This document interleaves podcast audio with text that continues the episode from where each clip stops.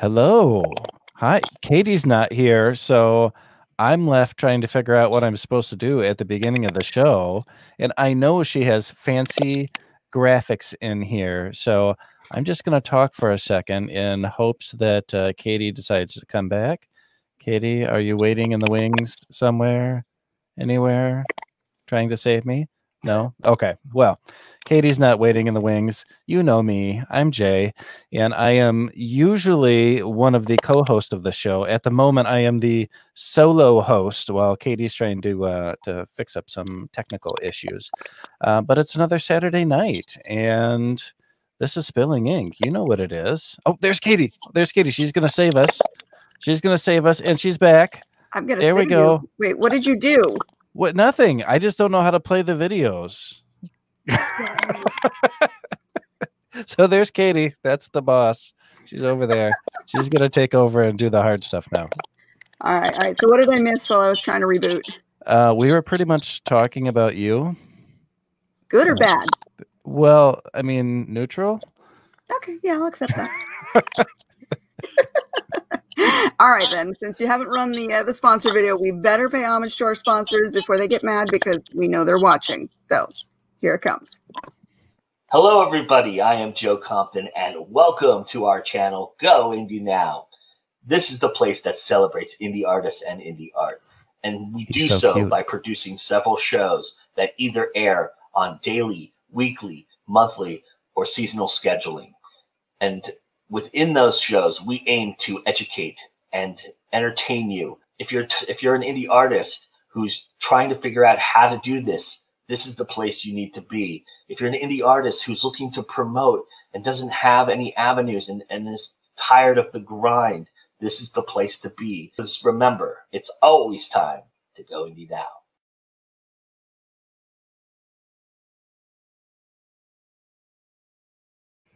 That's right. Always, always I'm- time to go indie I'm just mesmerized every time he speaks. He's just he's got such a presence, doesn't he? Yep, It's like that's, he that's should boss. he should get into film because he's he's just she's he's so he's so good. Oh, You hi? Anita. That's a good idea. Bob. He should. He should try that. Ah, so how's life been for you? Well, it was uh, Thanksgiving weekend this weekend. And uh, even though it was a, a homebound Thanksgiving, I still say it was pretty good. We had a feast, and I have enough leftovers that I don't have to cook for another week. So win win. Yeah, that's what it's all about. And and we have the rest of my family gets out of quarantine tomorrow. So they are all very excited about that. They have been trapped here for a month straight, unable to leave the house. Um, which was kind of unfair to them because Emma and I were the ones that were positive for COVID. And the way, oh, there's two Stacy's, that's fun. And the way it goes down, or, or at least the health department's guidelines here, were that you're quarantined for your 14 days, right? But the rest of your family members, their quarantine starts at the end of your quarantine. So they're quarantined for double the time. So it, it really kind of it really kind of hosed them, which is which is a major bummer. So they're all desperate to get out. But enough about you and I, Katie. We have guests to attend. That's right. We have some wonderful guests to introduce you to, and they are about to release a book this Monday, Prairie Gothic. So we need to hear a little bit more about this. Should we do eeny, meeny, miny, mo? Or Wait, wait. we I, we just I've just I've just got to say here that this is a gorgeous, gorgeous graphic here. I mean, that is just beautiful. I absolutely love that. So kudos to uh to the designer on that. my my uh my eldest daughter actually did the cover art for the book. Um, Really? talented. That's awesome. And I love your your raven on the skull in the background there. That's that's Oh, awesome. I'm sorry, Wow. your audio is really garbled. I can't understand. Oh, It is definitely a Murphy's Law I'm day today. problems. I'm sorry. I- I'm just giving you compliments.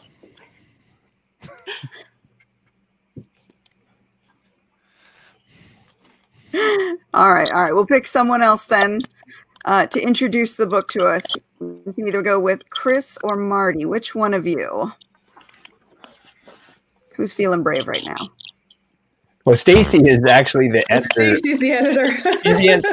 she's, she knows all about the anthology, so I, I can talk about it from my perspective as an author. Okay. Uh, There you now. Stacy really wanted to sort of push out and reach to uh, a bunch of talented writers uh, to write uh, sort of a, a horror anthology uh, that had a setting in the prairies. So they, they, really wanted to embrace the notion of a prairie setting, but use it in an atmospheric way. Because oftentimes when we think about uh, horror stories or gothic stories, you think about uh, urban centers, something that that's uh, uh, maybe a little more sort of old uh, in in terms of era.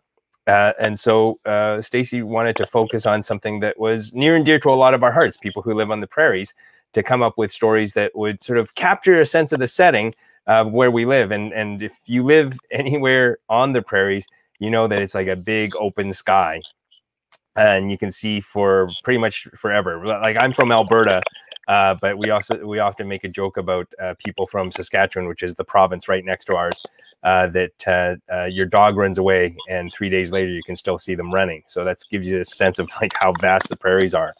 Uh, so so each author was given a challenge to come up with a, a, a gothic or a horror story uh, set in the prairies, and and everybody took their own sort of unique bent into it.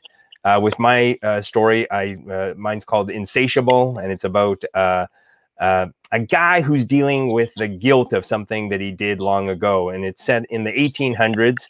Uh, this fellow was a foreman on the railroad project where they were constructing uh, the railroad through the Rocky Mountains uh, between Alberta and BC. They're, they're two sort of neighboring provinces. Uh, and he hired a lot of cheap labor, and uh, some of them died in the construction of the railroad. And uh, he sort of dispensed with the bodies in a not so nice way. And years later, when he had profited off of all their earnings or all their labor, uh, he was visited by somebody uh, who was uh, trying to track down the bones of, of one of the deceased workers. And uh, that sort of sparks um, sort of a haunting in uh, this man's mind or, or a real haunting. We don't know which. And ultimately has to sort of confront his past. Uh, so, so that's sort of my take on a prairie gothic story. That sounds, sounds pretty, pretty cool. cool. And oh, see, I'm hearing the echo on me now too. That's weird. Have you have any of you read the um the story Daughters Unto Devils? Something like that? Oh, no. I, I just read it in the last couple of years, and it's the first book that I've read that I would have described as a prairie gothic type of feel. Um, and, and it was unique because I I never read anything like it, but uh, it almost had the the kind of feel like um, that movie, the the Witch, uh, where it had like the two V's for the W. Um, you know that kind of feel, just really kind of bleak, um, dark and slow burn kind of the the whole way but uh but yeah it's it's a it's a really different setting from what we normally see or read i think. So i, I don't think as many people have explored that That sounds right up your alley, Jay. yeah for sure That, that is definitely like your genre right there. yeah love it love the love the good dark creepy stuff well chris what what about you what uh what was your contrib- contribution to this anthology Um, first, I'm going to ask who wrote that book because I want to look it up now. Do you remember? I'll I'll tell you what. I'll look it up on the other screen right now while while we're talking. Okay. I, I know that uh, it was actually an author that I had looked into her because she was coming to um, the Grand Rapids Comic Con, and in the past I'd gone and interviewed people there, and so I was like, all right, I'm going to go, and so I was researching the authors and reading their books, and then COVID happened, of course, and everything changed. But uh, but yeah, I remember it was. Uh, it was pretty intense. So I'm looking it up right now. Daughters unto Devils. Let's see here. This was by. This is by um, Amy Lukavics. Okay. Yeah. I'll remember that. yeah. So check it out. yeah, Amy L. Mhm. And then I'll find it.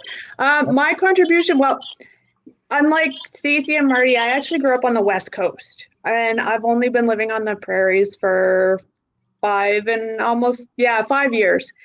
And so, to write a story on the prairies, a gothic horror story, was a bit of a challenge for me because um, I'm not as familiar with it. And the thing that I found uh, most striking was there's so much sky and land. It was almost claustrophobic. And then you add the snow onto that, and uh, it just, even though it's vast, you can see all this sky and all this land, and then there's snow, it just feels so small and in a box. So that's, I, so my story was about a woman uh, whose family had a, a, cabin in Stettler, and she comes from Vancouver to to stay in the cabin um, to heal from from an incident. And so a lot of it is her impressions too of you know winter on the prairies.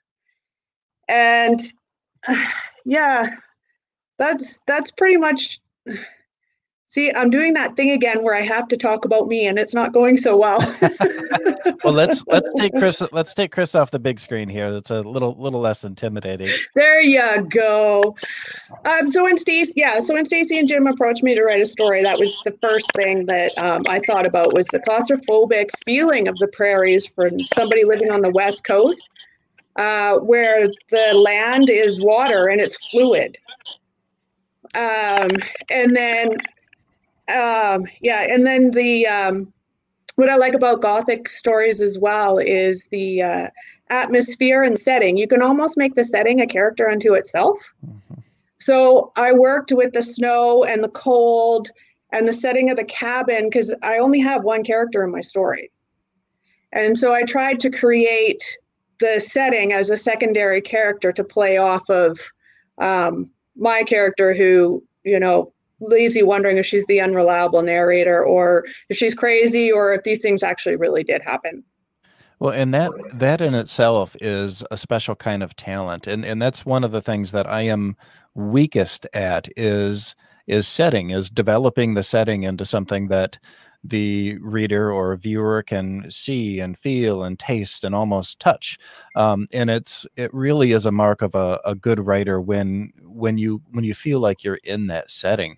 Um, but you know it's funny what you said about the the prairie and the sky being so vast that it's almost claustrophobic because it, it's not something that i think people would normally think but i i understand that you know if when it, when i'm on a on a boat out in lake michigan all of that openness makes me feel really tight in my chest. It makes me kind of go like this a little bit. And I don't know what it is about. I'm not afraid of water. I'm not afraid of boats. I think it's just too much. There's too much vastness out there, you know. You feel how truly small you are in the grand yeah. scheme of things. Yeah. Well, Stacy, can you can you understand me? Yes, I can. I can sort of hear you. You're still a bit garbled, but I'm making things out. okay, tell us about the anthology. Yeah, so I, I, I was born and raised on the prairies, and I have a huge soft spot for the Canadian prairies. I think they're beautiful. Um, a lot of people think when you mention, you know, the, the prairie landscape, they think flat and boring, and I think that the prairies are actually anything but. Um, they they are flat, but they also harbor just like incredible ecosystems. Um, they they they they harbor things that are hidden and i sort of felt like it could be just a super awesome setting for for a horror story right? And i don't think that the prairies have been used very well at all as as a setting for horror fiction. So i started thinking about this concept and and how prairie settings could be leveraged for horror fiction. And uh, had, had a really great conversation with jim jackson um, about a year and a half ago at, at a writers conference called creative ink. in burnaby bc and he was really interested in the concept of, of doing sort of gothic horror set in the canadian prairies. And and so we decided to do this anthology. And i wanted to to limit the contributors to people who are currently living um, on the Canadian prairies and, and a part of the setting so that we could really, really get, get a sense of what the prairies mean to different people in, in the context of horror fiction. So it's, it's been kind of a passion project for me that, that I've really had a lot of fun doing. And the contributors that we, we uh, invited to write stories all just knocked my socks off. I just have nothing but amazing things to say about each and every story that that came to the table. Really, really awesome stuff. How many uh, how many submissions did you end up getting for this anthology? Yeah, we, we actually only did it on invitation. So everybody that we invited is in in the book. Like everybody just did amazing stories. That's really cool. So I think including Um, myself, we have like 14. Wow. Uh, and I, That's I a lot to put together just just from an editing perspective. Oh my goodness. I, I have a I have a question for you guys about uh. I have a question for you about kind of developing your your settings here, and and Katie, if you want to chime in on this too. Um, the last two books I read, and not on purpose, have both taken place in the Amazon. Um, and so I'm learning all sorts about the Amazon River basins and the and the the floodplains and all the crazy creatures that are out there and indigenous people that live in the Amazon. Um, and I'm I'm thinking that in order to write something like this, you have to have so much knowledge or have done so much research about these places to get them right and to make make your reader feel like they're there. You know, how did how did you guys go about creating that uh, that setting for the the readers? Is this just something that you knew because you live there, or did you have to do a lot of additional research? Uh, for me, uh, I, because I'd grown up on the prairies, it, it was a very familiar place to write about. So a lot of the inspiration that I drew for setting just came out of my own observations. Uh, I mean, you live in a place long enough, you get a real sense of what it's like. Sometimes you take it for granted and you just have to remind yourself. Um, I also find that um, visiting the place that you're writing about uh, really helps uh, solidify what it is. I mean, it's one thing to do research on the internet or, or you dig into books and, and try to get a sense of a place. Uh, but I think uh, you, you really need a 3D immersive experience sometimes if you want to make that setting come to life for the reader. Uh, I, I remember working on another uh, another series uh, that was set in 1890s New York. And I, I could do all the reading that I wanted about what New York was like in the 1890s, but I really, I really need to to go to that city. I didn't go back in time. There's no time machine involved in this. Uh, but I, I went to New York and just walked up and down the streets, and some of the some of the neighborhoods uh, are still standing from from that particular time. Like they're cobblestone streets that you walk on, and you realize cobblestone doesn't mean it's like nice and even and paved. It's kind of like like an ocean in the sense that it's kind of wavy and and most of it's sort of been smoothed out, but every now and then you can sort of trip on a, a loose piece of stone. And, and so just getting that sort of immersive experience gives you a sense of of that place in a way that uh, internet or paper research won't give you. So, so I think it's important that if if you're talking about trying to write setting, is any opportunity that you have to actually be in the place that you're writing about, even if it's sort of a a sort of a a, a, comparison place. Like uh, obviously, if somebody's writing fantasy, you're not going to sort of create a, a fantastic world. But if you can sort of simulate the place that you want to write about and be there, um, I don't know if it gives you the exact details of what you need to describe. Like let's say when you're talking about the Amazon, uh, but it does give you a sense of something that you can't get just from from pure intellectual research. Uh, it gives you that feel, that sense. And sometimes when I read uh, stories by writers, I can I can get a sense of whether or not they've actually been in that setting or not, because it just feels like a difference between I'm going to throw you a whole bunch of details that I read about versus I'm going to create the world that you're going to inhabit. And I, I, can always tell when somebody is creating a world that they've inhabited because I'm just immersed in that setting right away, as opposed to trying to pluck out, out these little bits of research details uh, that they're throwing in there to sort of establish a sense of authenticity. Wow, very well said. I, yeah, I, very, very. I just well keep said. talking until somebody interrupts me. No, no, yeah, No, that's good. no, that's and I and I good. I can I can totally feel that, and and there are books like that where you read them and and you just see there's just little snippets here and there that are like, why was that thrown in there? Is that just so that we think you know what you're talking about? And no, so that makes sense. Well, what what about uh, you two, Stacy? Do you write as well, or or, or is editing your your sole job here?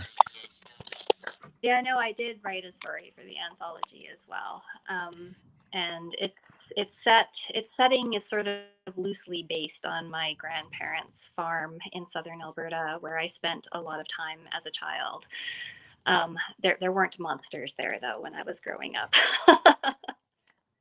but um, the, setting for me, like in, integrating little pieces of what I already knew, really was at the root of of the setting within the story. So being able to really capture the the, the farm setting, um, the, the chicken coop that's in the story, how when you open the door to the chicken coop and the, the dust motes kind of pop puff up in the sunlight coming through the cracks in in the chicken coop walls um, little things like that right the, the sound of the grass when it's windy um, trying to bring all of that to life for the reader because if, if you haven't experienced it, you just don't know what it's like.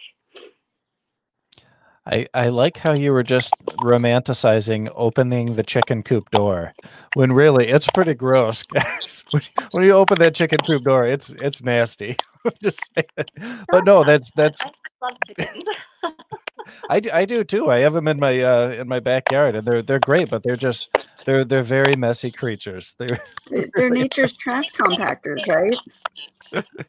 but no, no, I, I I think that's I think that that is uh that is a beautiful thing. Um, there's someone else that um, that really does that well, uh, bringing um, kind of romanticism, and I don't say romanticism in a, in a bad way. I'm using that in a in a really complimentary way uh, to the the ordinary or or mundane experiences of of living, and that is uh, um, Olivia Hawker, um, who has written absolutely phenomenal fiction. Uh, one for the Blackbird, one for the Crow is just a really a masterpiece um, of, of, fiction, and that also took place out on out on the plains, I believe. But I wouldn't call it a gothic horror by any means. But uh, but yeah, so I, I think that creating beauty out of the mundane and ordinary that most people don't get to experience is is a is a really great thing to do.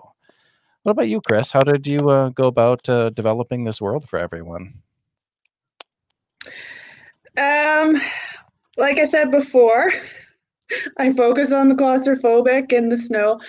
Um, and I didn't want to write something in the city because the Calgary cities is what I know um, about the prairies because uh, this is be- this is where I've been for the past five years.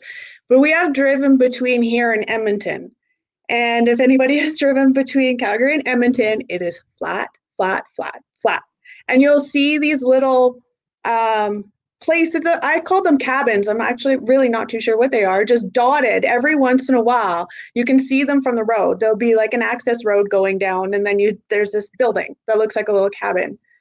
Um, and because I wanted my character to be in isolation, complete isolation, um, I picked Stettler because I, my dad's family is from Stettler. I've driven past Stettler. I've, I've never actually stopped there. Sorry, Marty. I didn't, you know, immerse myself into Stettler. Um, and I lost my train of thought. So that's what I did is I just wanted her isolated and flat, somewhere cold, and those little cabins that um, I would see driving from between Calgary and Edmonton. I always wondered what was in them. So I decided, well, she's going to go into one of those. That's going to be a cabin. That's what those little buildings are that are at the end of these little access roads that you see every once in a while um, on that long three hour drive. you know, you know, Chris, hearing you talk about that like that makes me think that you really, really need to search out that book that I was talking about. Yeah, you, are gonna dig it because it's. I, I am not going to spoil anything for you, but I, I'll just tell you you're going to dig it because it's right in that vein that you were just talking about. But no, and I think that we all research uh, differently. You know, I I like to watch documentaries and and read as much as I can. You know, one of my short stories was in late 1800s uh, Chicago, and of course, we can't go to late 1800s Chicago, but there are an absolute ton of resources on the late 1800s in America. So you can you can find out a lot of uh, info there. But it's always kind of been my dream to be able to actually go on location to research a story. You know, you know if you if you read anything by uh, dan brown and some people love him some people hate him author of the the da vinci code you know you you read about Rome and the Vatican and, and the twisting and turning and the catacombs. And it's like, wow, it's it's like, wow, this guy really did the research. It's like I could almost recreate the, the these uh, paths that they took, and I, I think that's pretty incredible. But Yeah. Katie Katie writes fantastical world worlds that I don't think can be recreated here. So how do you go about developing those settings? Sorry, Chris, I. I kind of talked over you No, there. I was just going to build on on that and what Marty said. Like this Prairie Gothic story is the first story I've written that actually has a a real real live setting because I'm like you, I can't travel to all these places. I and so I make up my own cities and towns and I mash they're mashups of places that I've actually been.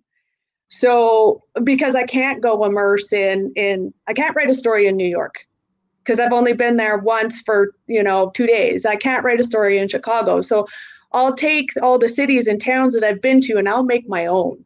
So How the much- Prairie Gothic was different for me because it was the first time I actually placed it somewhere that exists. How much of, of Google Maps comes into play when you're trying to, to recreate a scene or a setting that you haven't been to before? Oh, for All me, the time. yeah, it's it, that's invaluable. Because I figure that's the only other way you can attempt to, to create something that's immersive and realistic is if, if you can't physically be there, you go virtually and you do street view and you virtually walk the streets and, and try and recreate it from there. Mhm. So tell us what it what it's been like. I mean, I know the pandemic is most of what's been on people's mind for the last year, and we're all sick of it. Um, but uh, you know, what's it what's it like uh, planning a new release in 2020? Yeah, well, I mean, it obviously didn't go the way I dreamt about it before the pandemic hit. I really, really wanted to have an in-person book launch and and be able to be out there, you know, doing conferences and things like that in person. So, um, learning how to embrace this virtual world has been a learning curve. and dealing with the, the tech issues involved in the virtual world. Um, but I, I, I feel like everybody at this point is now, you know, kind of into a groove with with what the pandemic means and and is is starting to get better at at connecting virtually until we're allowed to connect in person again. Okay, Uh, it's yeah. I think that for tho- those of us who are online a lot, it's not that much of a difference in in life. But I, I don't know. It, it's it's always for me. It's being told not to do something makes it that much more desirable. you know, Oh, naughty, naughty Jay. but you know i i follow the rules i i you know i, I do what i'm supposed to do and uh, i still ended up with the with the virus so it, it's you know even if you do everything right things can still go wrong but i'm i'm still here and, I, and i'm fairly healthy now so it's kind of like okay well i i got off really easy when many many people are not getting off easy so i've just got to be got to be thankful for for that part of it but uh but yeah i imagine not being able to do physical launches and go to bookstores and things like that is is is tough. Oh, and I just see something popped up from Joe. A Jim Jackson concert or him playing a soundtrack behind live readings would have to be a sight to see. I agree, Joe. You know, he actually sent me um, a demo of a song that he was that he was working on that was really cool. I mean, guys, just he's a really talented guy. Now, Joe did ask us a question a little earlier. Did you catch that? No. Oh, there we go. Uh, for anyone who's just going to be listening on a podcast and can't see this question, uh, Go Indie Now asks, What's something you all learned about the prairie that you didn't know going into writing your stories? Anybody? Chris Mars. Yeah, I think because I'm born and raised here, I didn't learn anything. about the prairie. I was good. It's what I Come on, we got it. we- know. What- what about Yeah, because I wrote based on my experience with the prairie. I didn't either. Come on, somebody give Joe something. He wants to know that you learned something, guys. Oh, you're muted. Uh, sorry, I don't know if I learned anything specific while I was working on my particular short story, but uh, sort of uh, platforming or piggybacking on what Chris talked about, like the Stettler. Uh, there, there's some value in just curiosity and just looking around, uh, whether it be uh, in-person research or, or paper research. Sometimes when you're doing research on a setting, you're so laser focused on on what you want to find in the setting that you forget to let curiosity guide you into different places. And so when Chris was talking about like that stretch of uh, highway between Calgary and Edmonton, and and and how you pick Stettler, I instantly thought about uh, a road trip that my wife and I took a few years ago, and we were sort of driving around the Stettler area, and we came across this tiny, tiny. It's not even a town. I think I think they would call it a hamlet or a village. It was called Torrington, and uh, there was a tourist attraction in this like tiny one gas station town. And you know, you're on vacation, you're doing a road trip. You're like, uh, you know, what the hell? Let's let's go visit, right? We walked into this tourist attraction in Torrington, and it was a, uh, a gopher museum. So so basically, the operator had collected all the different like prairie dogs and gophers that were in the area. I, I guess apparently she got uh, farmers to like trap them, kill them, and, and send their their bodies to her museum. And she proceeded to stuff them and arrange them in little dioramas that capture different scenes. Uh, some of them were just like prairie scenes, so you just had like a, a little uh, gopher in a dress and a farmer like sitting down at, at a dinner table, and some of them were like uh, gopher firefighters that were fighting a blaze in a tiny little diorama building. And I think uh, I think there was one of a, a gopher astronaut as it was climbing into a rocket and it was about to take off to the moon and it was like this wonderful discovery and and apparently uh, in the uh, the museum the operator had a, a world map with little uh, push pins marking where everybody had come from and this thing was littered with push pins from people who'd actually somehow found out about the torrington gopher museum and traveled I don't know if they traveled specifically to see the Gopher Museum, but they definitely made a stop on, on in, in their travels to Alberta. So, so to me, that's an example of how uh, when you let your curiosity uh, guide you, it's amazing what you can discover. Because sometimes uh, when we don't know what to expect, that's when uh, stories get to be the most exciting. Well, and, and, of course, Jay had to find the link for I, it. I have just posted the link to the Gopher Museum because I'll be going there the next time I go to Canada. Um, it sounds amazing. Thank you, Torrington. Um, you know, and it's it's it's funny that you that you talk about curiosity like that, and I a hundred percent agree. You know, I I have um and it's gotten worse over the years. I have super bad anxiety, especially in social situations, like in-person social situations, not online. And and so in this last year, when, when, when I'm in a social situation, I have been just kind of blocking out all the other humans around and I just wander around.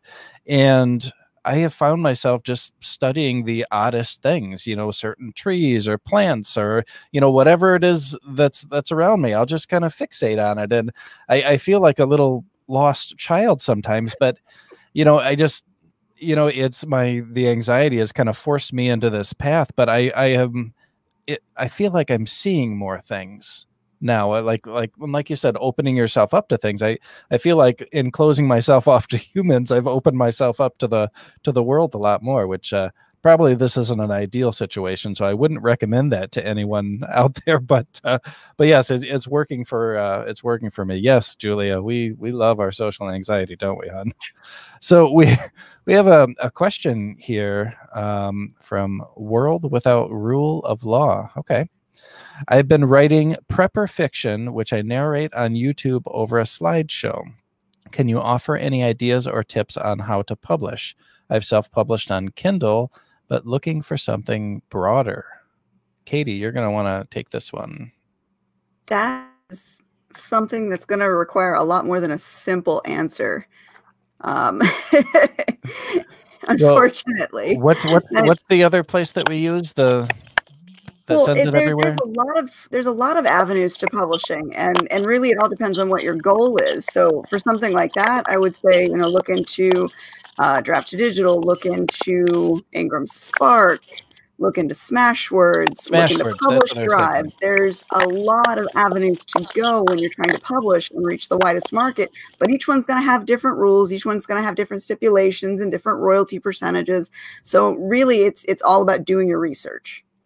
I, I think that Smashwords, or at least years ago when I when I played around it with it, was a a good solution because you you upload to Smashwords uh, on that interface and it gets distributed to to all these different channels. But I I know that we have talked about this on on several episodes before. Um, although searching through them might not be easy, but um, but yeah. So uh, you know, I would I would actually do a search for how to publish my manuscript wide. You know, how to self publish my manuscript wide um, because wide means multiple platforms, um, not just Amazon. Um, yeah. Uh, sorry, that, that's that's a question that requires a very very long answer, much longer than the uh, than the thirty minutes we have left. Um, but but uh, but it's a good topic to use for yeah. a show in the future to to really go over the nitty gritty on on self publishing. Yeah, definitely. Yeah, you are welcome. World without rule of law. Uh, well, well, what were we talking about before? Did we were we going in a certain direction, Katie? I I, I, I feel like I've I, been talking too much.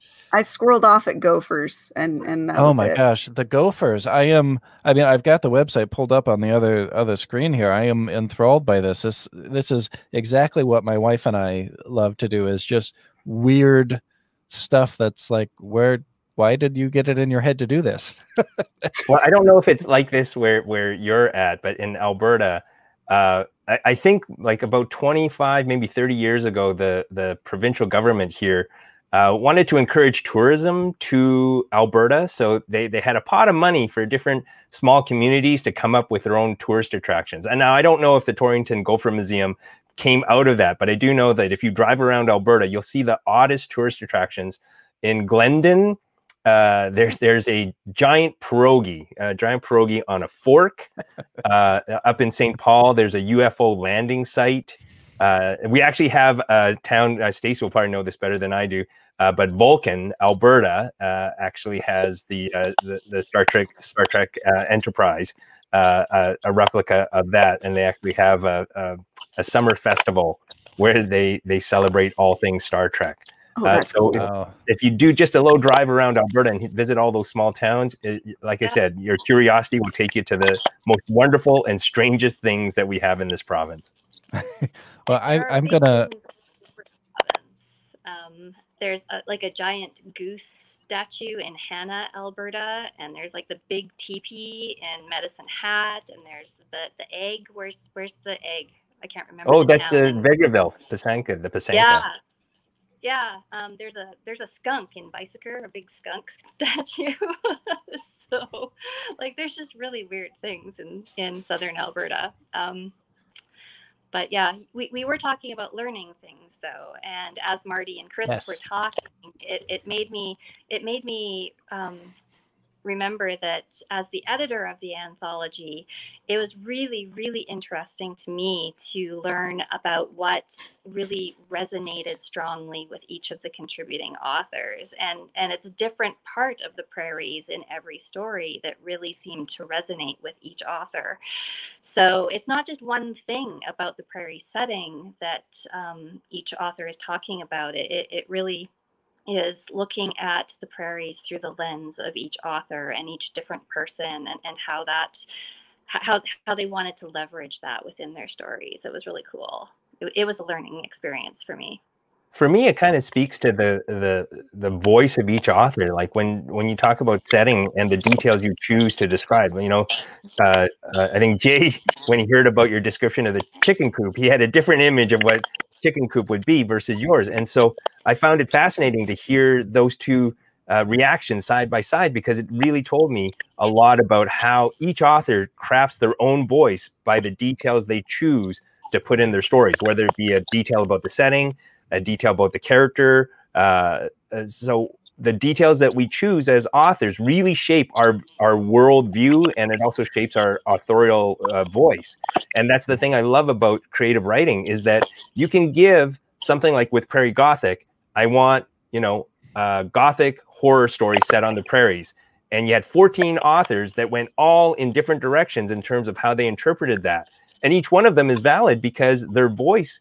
uh, sort of shone through uh, in in terms of how they tackled that particular setting, and it gave you a sense of like how everybody can can arrive at a story from different viewpoints and and uh, pick up on the most amazing, sometimes minute and sometimes big details. and and to me that's what makes writing exciting Exactly. Oh, for sure. I also loved that um, not all of the stories were set in rural or, or farm environments either. We have some stories in the Prairie Gothic anthology that are urban centers on the prairies, right? So what what that brought to the story as well was really fascinating to me. Well, and you know, and and that's just you know a, a reminder that everything we do, everything we write, you know, is the the readers see it through the lens that is us. You know, they see these settings through how we have perceived them, and that it's just something to remember. You know, is when when you're writing to keep that in mind that you know my my experiences might not be everyone's and most of the time that's that's okay but it can be a responsibility as well you know especially when it comes down to social awareness that how we're talking about other people and, and places can definitely affect maybe how a reader is going to view those people and places so to be a little bit responsible with that as well i That think that's reminds also me why of that, it, that meme. Oh, go ahead. I also I- think that's why it's so it hurts so much when you get rejected for the stories that you submit because there is your your sort of personal investment in that. So like when you get a rejection from an editor, publisher, or an agent, you, you kind of take it personally because you know that that's like your viewpoint that's being rejected. I mean, you get rejected enough times, you build the callus and and you go, okay, I, I can get used to it. But but still, at a certain point, uh, when you put yourself out there, it, it's it's hard when somebody rejects it. I also enjoyed how I'm the just- author in the anthology brought weather into the equation because the prairies in the wintertime is a very different place from the prairies in the summertime. And rain on the prairies is very, very different from winter. So that's an interesting dynamic too, I thought. And Chris did a great job bringing in winter, like intense, intense winter.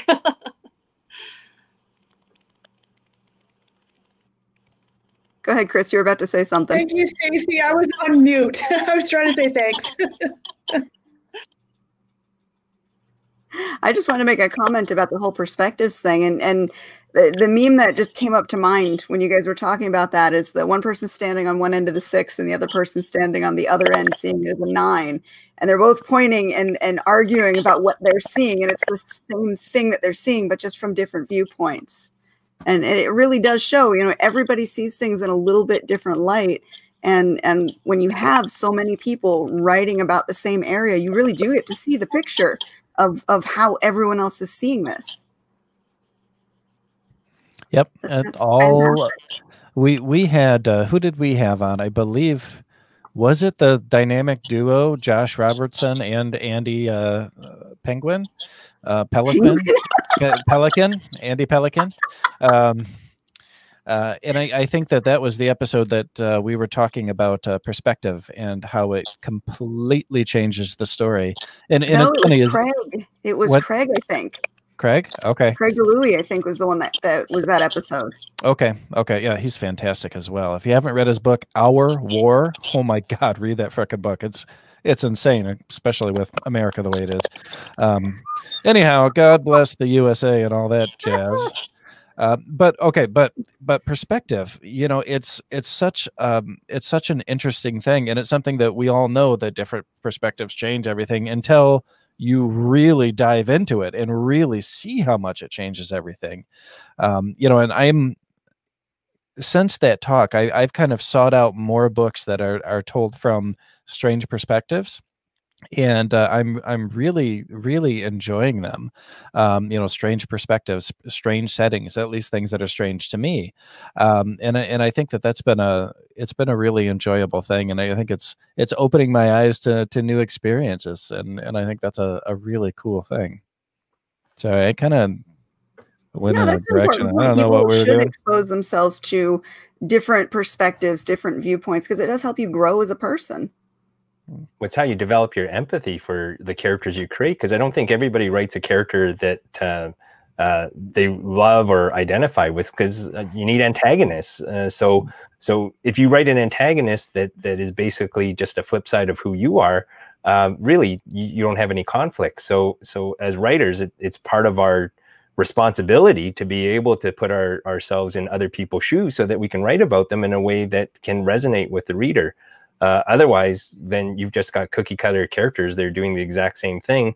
All they have is different names and different costumes.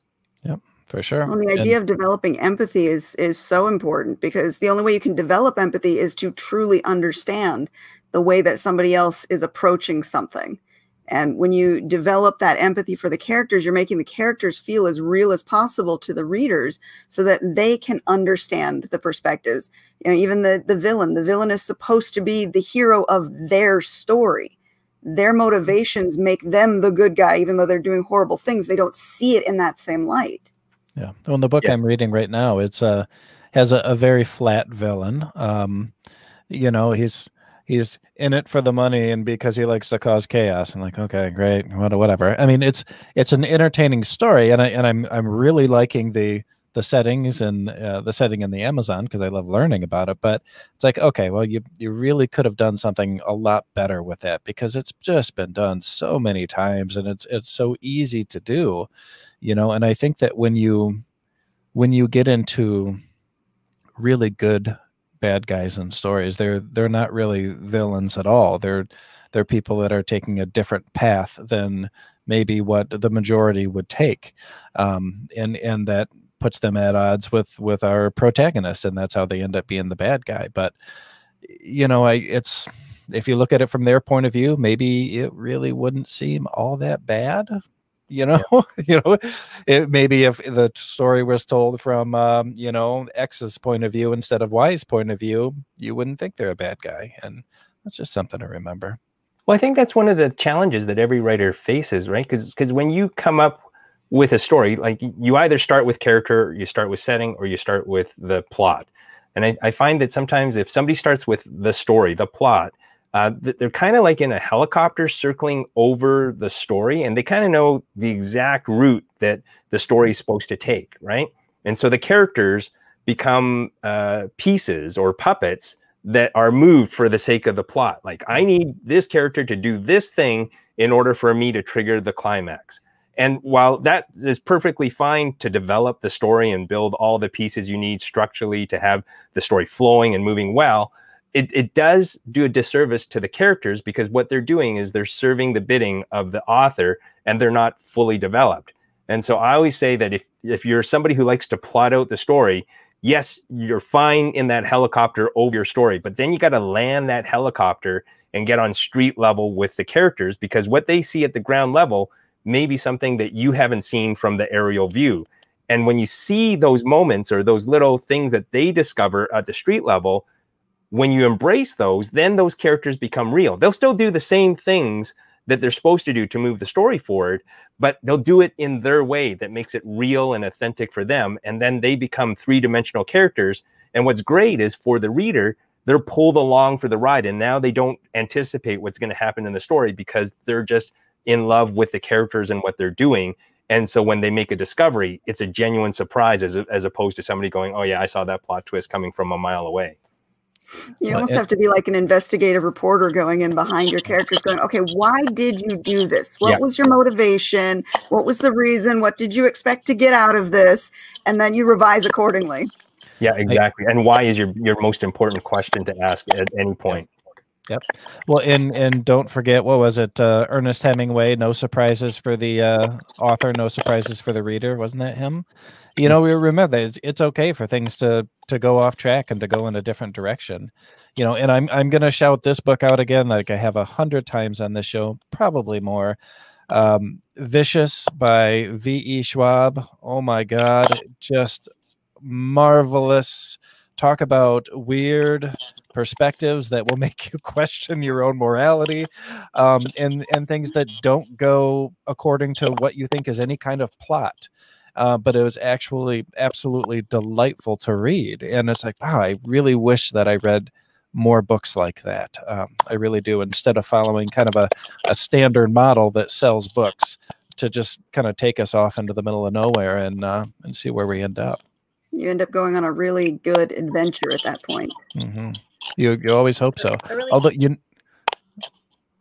go ahead, Stacy. Part of the reason yeah, but part of the reason I wanted to do um, the anthology with more of a gothic horror theme than just like horror horror theme is because the, the, the gothic angle would give the authors more opportunity to really dig deep into the characters and their motivations and how they feel. And it's it's more more psychological horror not like blood and guts horror right? So when we're talking about empathy and having characters um, doing things because it makes sense for them as a character to do them so much fun to explore that in, in the context of gothic horror Mm-hmm. For sure, for sure. And we have another uh, friend of the show that does, uh, well, Victoria, Victorian Gothic horror, uh, Christy Stratus. Um, and I actually haven't read her uh, Dark Victoriana collection because um, it seems pretty scary to me. But um, wait a second, you're scared of something? You know, I'll tell you what. I like to write scary stuff, but I, I don't know. Sometimes reading scary stuff really does me in. I don't even know you anymore. it just gets so scary, you know. I, I I don't even read Stephen King stuff anymore because it's like, no, Duma Key really messed up my head. I'm gonna have to go in a different direction. but wow, you know, it's that surprises me. Well, you know, it's it's good writing. It's the authors that can get under your skin um, and affect some kind of change that is the best writing in in my opinion right there. And whether it's to scare the shit out of you or disturb you or traumatize you or to make you feel joyous you know it's it's all really the same. It's you know using your words connecting your readers to your soul you know. I know that sounds a little woo woo but you know it's legit. We all know it. You know we we we've all gotten that email or re- review that really touched your heart and made you cry a little bit and that's what it's all about is just making that human connection i think. Now when it comes to the different horror genres because I, i'm supposed to be the scaredy cat here on the show. Oh that's You're supposed to be the horror expert. That's baloney. When we're talking about these different levels of horror what really determines the the definition of them? Because you've mentioned uh, a victorian horror We've got gothic horror. We've got what a horror thriller. I mean, what where are the levels at? Like, what's the defining moments between those? Well, there are a lot of them, and I'll and I'll let our, our guest have a have a swing at this one. But for me, I'll tell you that I, I don't want to say that psychological horror is is what gets me, but it's usually the psychological aspects of a horror movie or book that will get me. You know, I don't care about blood and guts. I mean, none of that stuff really bothers me. But if there's an innocent person that's suffering for no reason and they can't get out of it, something about that digs in deep in me and really, really disturbs me. If there's someone that has no part in the equation whatsoever, but they're still being punished that that gets me that gets me really really hard. And i don't know what to call that kind of horror. Is it like asshole horror? I mean, it just takes an asshole to write something like that. But that's because that's what i call it. But you know i don't know. What do you guys think? What do, what do you guys think about the different types of horror that are out there? Well i, I personally i love psychological horror where you can play with uh, uh, the reader's imagination. Because I, I find that uh, horror is a tricky thing to write because because you can have the blood and guts kind of like cheap uh, jump scare thrills, but if you want to really affect your reader or your audience, you have to dig into like the psychology that that's driving their fear. And, and I, I learned this when I worked in theater. I wrote a play called The Bone House, which was um, it was a bizarre sort of experimental form of theater where an audience came in uh, to what apparently was a lecture about the hunt for a serial killer that was uh, on the loose. And at the front of the room, there was a guy who claimed to be the hunter of killers, and he mapped out his case and basically said, Here are these unsolved murders, and I'm connecting them all to this particular serial killer.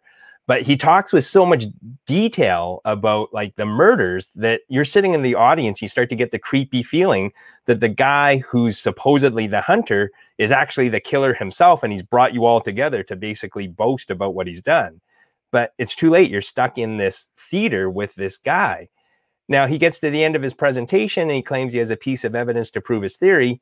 And he pulls out this strange little image that he's blown up for everybody in the audience, and everyone's supposed to stare at this image for about a minute. And at the end of the minute, what happens is the hunter turns out the lights to the theater. The room goes so dark you can't even see the hand in front of your eyes. And what happens is because you've been staring at this bizarre image for about a minute, uh, it's actually burned onto the back of your eyes, and as your eyes adjust to the dark, you actually see the face of the killer. Now, people are freaking out because they can see this floating head in front of their face, and then things get worse because the real killer makes his presence known. And it turns out he's been sitting in the audience the entire time.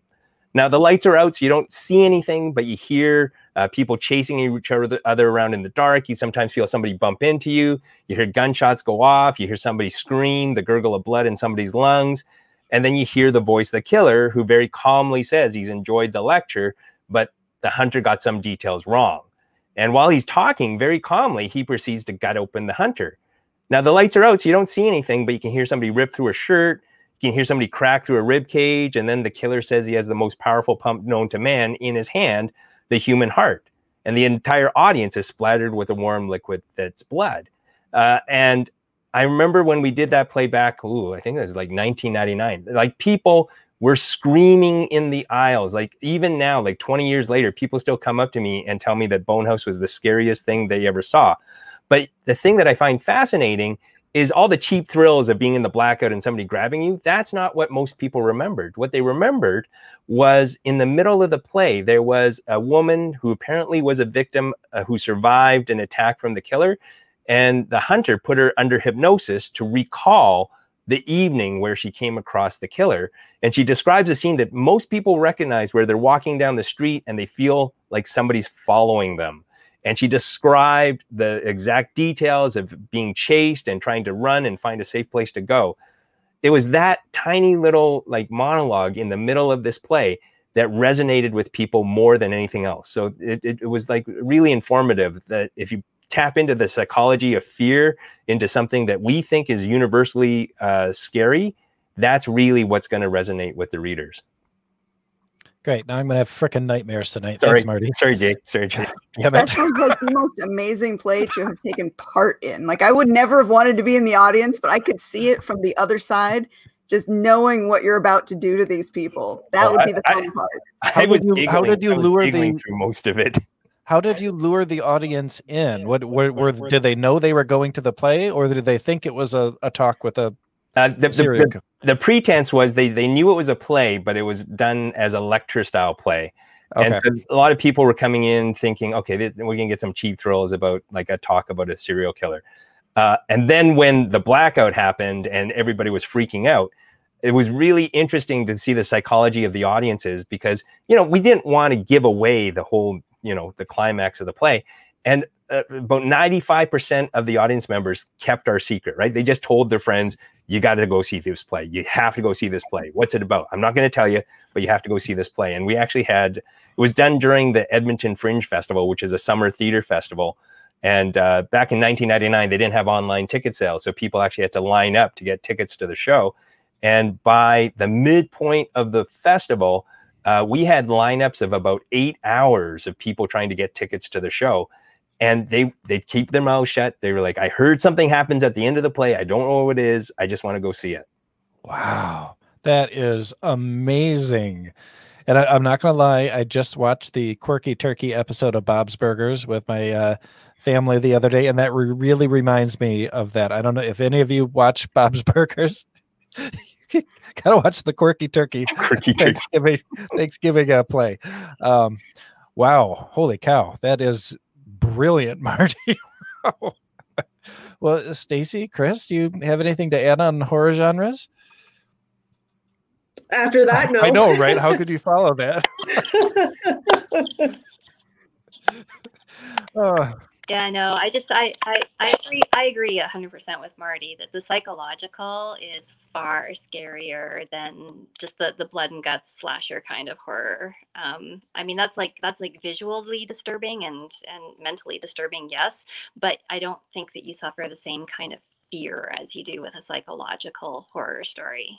yeah. When It when they digs deep into to what Yeah. really terrifies you as a person, right? When when you have the the ones that are just kind of you know torture porn kind of thing, um, you know, it's I don't know, it, it really doesn't do much. You know, it's just not scary. It's like okay, that's disgusting and vile, and but yeah, when they when you take the time to to really get that slow burn going, and then, whew, man, yeah, it it gets me. Uh, Rebecca Jonesy, um, has uh, kindly offered uh, some info here. She said, "Asshole horror is a subgenre of sub porn." Okay, that's lovely. And Rebecca, I do want to thank you. Um, on Rebecca's recommendation, I did recently purchase a bidet, and I'm very happy with it. So thank you for the for the recommendation, Rebecca. That was great.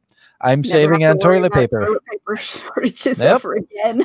no worries now. Go right back into lockdown. We're good. Well, I saw the I saw the movie Shivers. I will never use a bidet because I keep thinking about those things going up people's butts.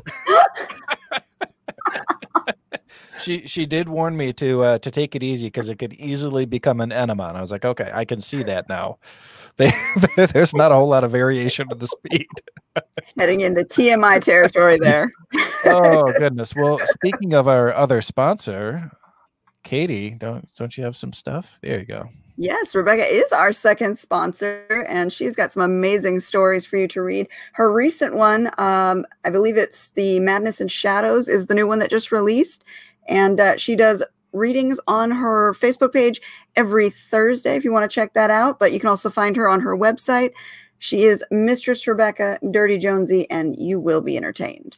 And, we I thank her for being our sponsor. yeah, I want her to start doing readings from Mandy. Rebecca, could you do that? Because Mandy is the only one of hers that I, I've read so far, and it was it was She- something. Is fantastic at doing live readings, though. Mhm. Like Mhm. I, I've been trying to to read every week, and I trip over my words left and right. But I listen to her, and she sounds like such a pro. I'm I'm so jealous, and I'm so in awe of how well she reads. Yeah, yeah, she's good. It's it's definitely an art form. Well, our guests, thank you guys so much for coming on tonight. We really appreciate it. It was great chatting with you all. Don't forget, Monday is the grand release of this. Now, where can they find this book? Um, I think at the moment it's on Amazon, so for sure you can get it on Amazon. Um, it is being distributed by IBC, so indie bookstores should be able to order it in for you as well. Okay. Yeah, we'll make sure to put a link in our show notes after our, our recording is done. That way we can tell people where to find it. And uh, if you guys have any special events happening on Monday that you want to let us know about, we can also kind of guide people over that way as well. I'm sorry you cut out on me. Are Oh, there any special events that any of you have going on on Monday that you want to let us know about? Uh, well, just the launch on Monday, seven o'clock Okay. Mountain Standard Time. Okay. So Mountain Standard Time. What what is that And yeah, that's Is that um, seven, an eight? hour ahead of you guys. Oh, Okay. Cool, cool. We'll make sure to put all the notes again. Like I said, within about five minutes of the show being done, I usually drop all the notes in. So we'll send some people over to your page, and again, we'll put in the Amazon link so they can find you as well too. Thank you. Well, have a good night, everybody. Thanks for All right. uh, thank you for Take care. tuning in. Sorry about the audio problems today, guys, but thank you again for watching, and we will check you out next week. Until then, see you later. All right. right. Have a good night.